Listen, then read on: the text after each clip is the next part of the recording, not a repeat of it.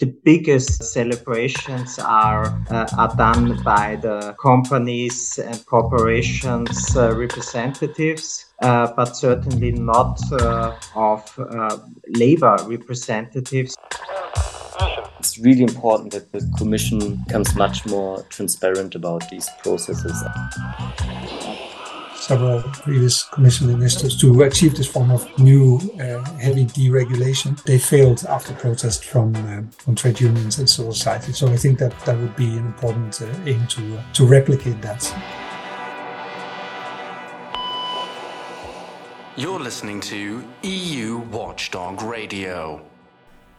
Hi, welcome. I'm Joana Louçã, Comms Officer at Corporate Europe Observatory, or CEO. In this episode of EU Watchdog Radio, I will talk to economist and trade unionist Frank Ey and to Olivier Hoedeman and Moritz Neujeffski, co authors of CEO's latest report called 30 Years of EU Single Market How to Remove the Obstacles to Social Ecological Transformation. Let's start at the beginning. What is the single market? The single market is, is a lot of things. It's uh, uh, the, the freedom of, of movements, the freedom of, uh, of uh, to trade, and freedom to invest, and uh, yeah, there's these four freedoms. Uh, some of it is, is, is positive for and, and something that gives people uh, rights. For example, being able to cross the borders into another EU country without a passport or to work abroad. And I guess it's it's a good thing that um, organic fruits and vegetables from uh, other EU countries can be sold in, in our shops and without tariffs and restrictions at the borders and so on. Um, but there's there's a much bigger picture, um, and the single market is also very much a, a, a neoliberal, neoliberal project. It's a project of um, of liberalization and privatization and of of expanding uh, market mechanisms to uh, to virtually all areas of, uh, of our societies. That's that's also the reality of the single market. This is Olivier Hoedeman, campaigner and researcher at CEO and co-author of the report. Frank Ey gave me a good example of one of these negative aspects of the single market. Concerning labor issues, uh, we also see uh, problems. For example, when people are posted to other countries and in Austria and Germany, for example, there are a lot of people posted from, I don't know, for example, Hungary, Czech Republic, Slovakia, Romania to Austria to build, for example, a house. And there uh, we see often the problem that the people don't get paid what they should get paid there's also a problem with uh, the social contributions. Frank works at the European and International Department of the Austrian Chamber of Labor, or Arbeiterkammer, and is a lecturer at the Vienna University of Economics and Business. Going back just a bit, Olivier was telling me about how the single market is a project constantly pressuring for the liberalization and privatization of public services. An example of this was something that was called the Bolkestein Directive. This scary sounding jargon refers to when 2004 Commissioner Fritz Bolkestein proposed the Services Directive, also known as the Bolkestein Directive, which aimed at sweeping liberalization of services. That luckily was uh, uh, was met with protest from trade unions and from social movements in many European countries, because they rightly feared that uh, the, the, proposed services directive would lead to privatization of public services and, and a race to the bottom in social rights and, and, and so on. So, due to the protests, some s- service sectors were exempted. Some public services uh, are now still excluded from uh, the single market, and notably that's uh, drinking water. So, that was important. But um, but these privatization and liberalization pressures are, are, still there. So the European Commission has since uh, very stubbornly just continued to get rid of exemptions and and uh, working to, as they call it, complete the single market.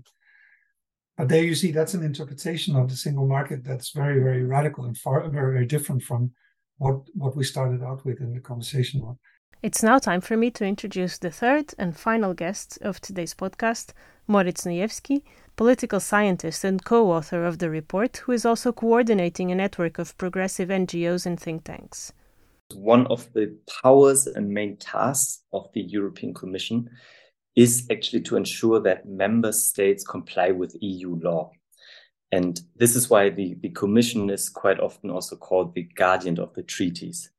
And the infringement procedure is kind of a codified mechanism with which the Commission can actually investigate if a member state has indeed breached or infringed um, EU law. And so, if the Commission thinks uh, there's a potential infringement, it will approach a member state um, and ask for an explanation of a, a, certain law or legislation that it um, adopted. And after some kind of back and forth. If the Commission is still not satisfied with a with a response by the member state, um, it can actually transfer the matter to the European Court of Justice, and the European Court of Justice then um, can issue a judgment and even impose penalties on the member state or um, financial sanction sanctions. One of the most prominent and recent examples of this happened in 2022, when the Commission took action and launched the process to slash Hungary's funds over Orban's breach of the rule of law. But there are many infringement cases that are started each month, several of which related to potential breaches of single market legislation. And what is very important to, to know um, uh, about this infringement procedure is that the Commission not always acts on its own. So individuals and especially companies, trade associations, and lobbyists can actually directly complain to um, the European Commission and regarding potential breaches of EU law, um, which then the Commission has to to investigate. And I mean, handling these complaints, the Commission is actually quite secretive about it, so it doesn't uh, publish the complaints we don't know who complains um, or how many companies actually um, complain. So only very recently, um, uh, through a parliamentary question by the left MEP Martin Schirdewan, um, the Commission responded that it receives roughly about 400 um, complaints by organizations um, per year regarding the single market. But this is basically all um, that we know. Another important aspect of the infringement procedure is that the Commission has tried to give preference to informal dialogues, where in practice the public has no way of knowing what is happening. The difference here is that um, during this informal stage, there are no, there's basically no publication about it. There are no press releases, and we don't really know what is happening there behind the scenes. So we, we basically staying in the dark there. CEO's new report presents several shocking case studies that show how corporations use single market to block and delay progressive change. One of them is quite recent. In 2021, the French government introduced a ban on eight short distance flight routes. They chose routes that were shorter than 2,050 kilometers and which had train alternatives. And the ban was actually an outcome of the Citizens um, Convention for Climate, It was really also part of the, the French climate and uh, resilient law, which was adopted in 2021. So there was a whole democratic process be behind um, the initiative. But as this was happening, the Commission received a complaint, of course, from the airport and airline lobbies, claiming it violated their freedom to provide services. After the Commission received that, it had to start an investigation, and first of all, the whole um, the whole ban was put on hold. And I mean, this case is, is, I think, quite interesting because in the end, it doesn't really represent a clear-cut win for the for the industry or the companies. But what happened was that the commission approved the the ban only with severe restrictions. So instead of originally eight routes, which which France planned to um, to ban, um, they could only ban three of these eight routes. And now France has to actually um, uh, do an assessment um, of the measure and uh, report to the Commission every every two years, basically, and um, kind of ask for for reapproval of of the measure. Um, and I mean, we have to we have to realize that this is happening while the climate crisis is intensifying and while actually the Commission announced that it wants to cut CO2 emissions by um, 55% uh, until um, 2030. So uh, there's kind of a, a, mismatch here, I would say, it's a strong one. Um, how we um, how we balance uh, efforts to to protect the climate with um, yeah uh, market interests, so to say, or profit interests. Um, and also in this case, it was extremely difficult to to obtain um, information. So CEO actually filed, I think, several freedom of information requests, didn't get an answer, and then after four months, actually had to had to call on the European Ombudsman um, to look at the case and and obtain some some information and so it yeah it was really difficult to um, to get to the bottom of this case. Um, yeah. and even if but, the airplane lobby didn't get a complete win in that in that case they did manage to get a delay of uh, one year i think it was in that case. Exactly. Yes.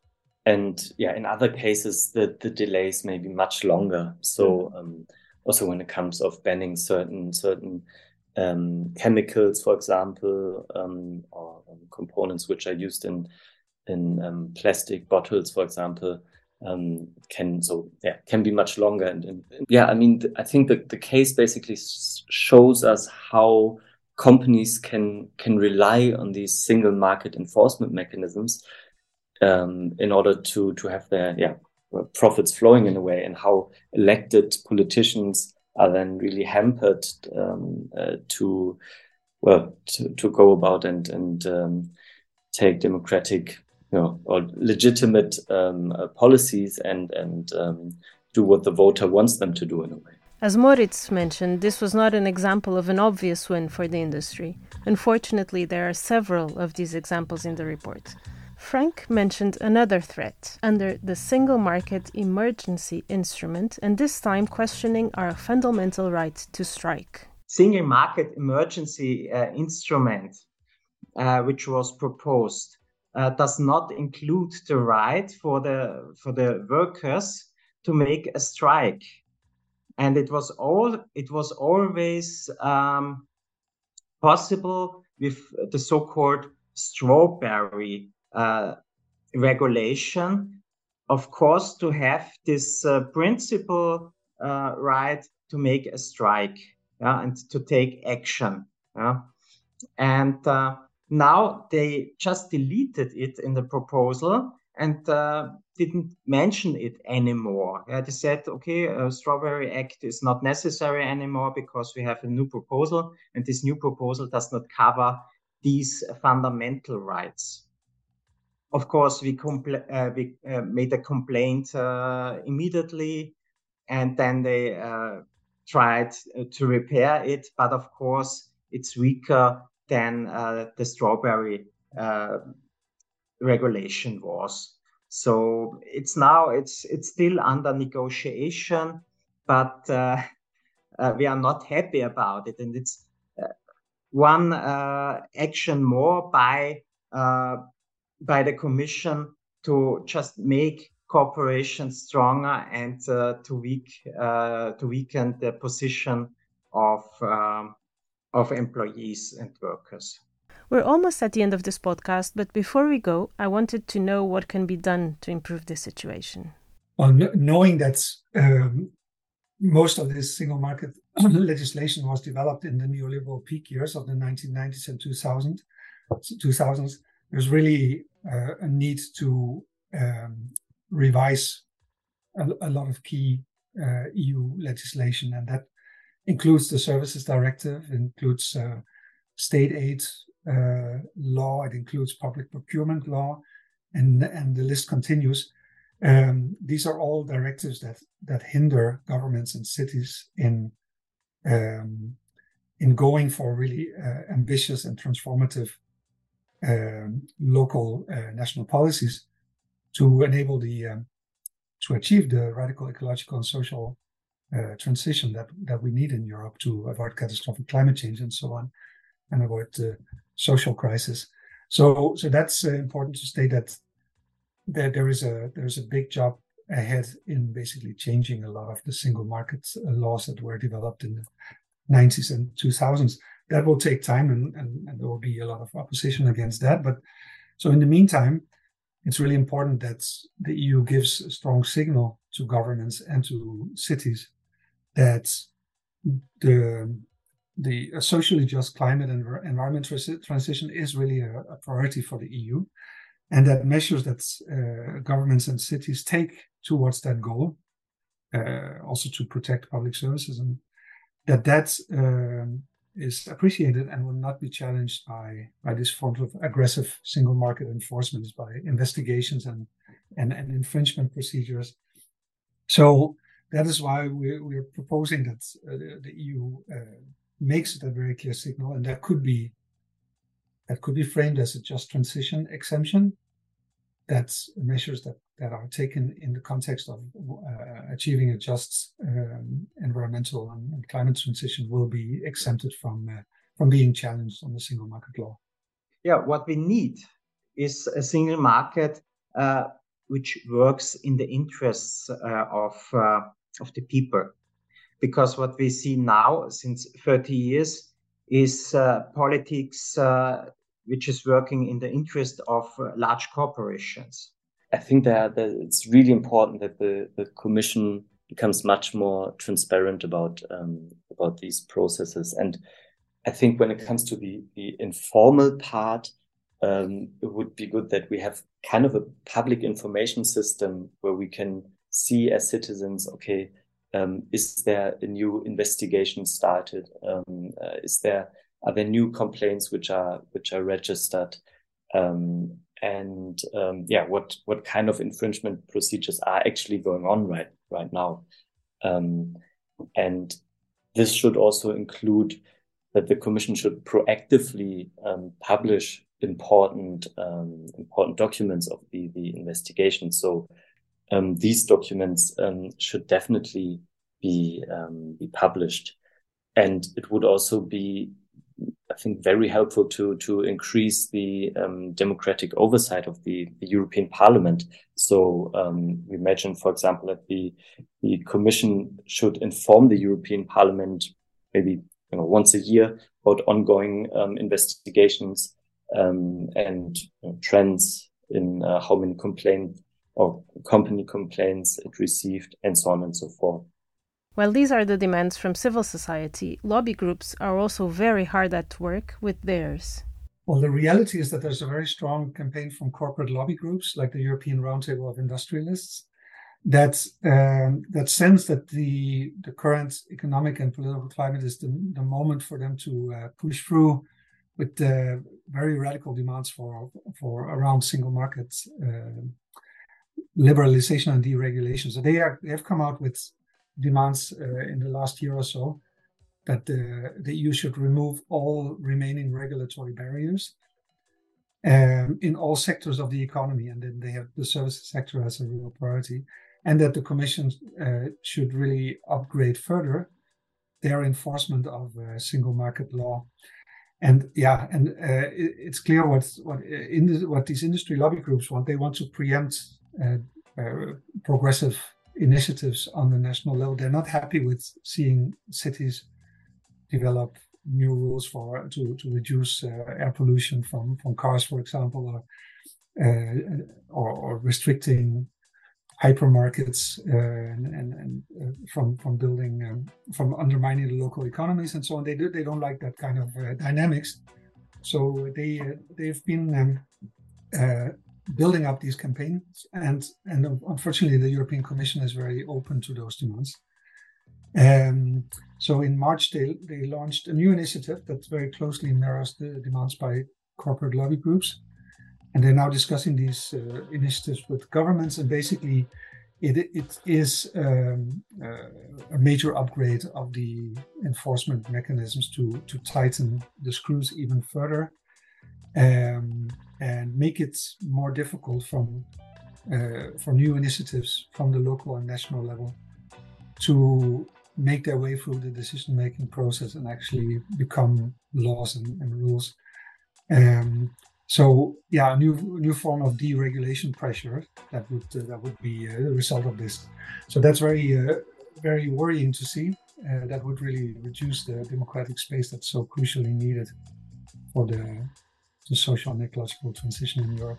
Uh, and it's really important for um, society groups, uh, trade unions, and social movements to be aware of these new um, uh, initiatives from the European Commission, and and um, and uh, express their concern.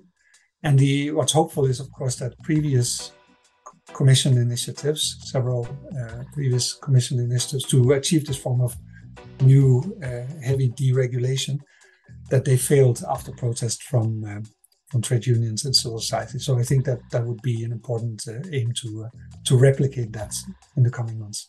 We have come to the end of this podcast. Thank you so much, Frank, Moritz, and Olivier. You can follow Arbeiterkammer's news at www.akeuropa.eu website. You can read this report in CEO's website, where you can also play our brand new board game called The Single Market at 30. If you like this podcast and value the work of CEO, then please support us to stay independent. Sign in to our newsletter at corporateeurope.org and follow us on social media. Till next time, bye bye.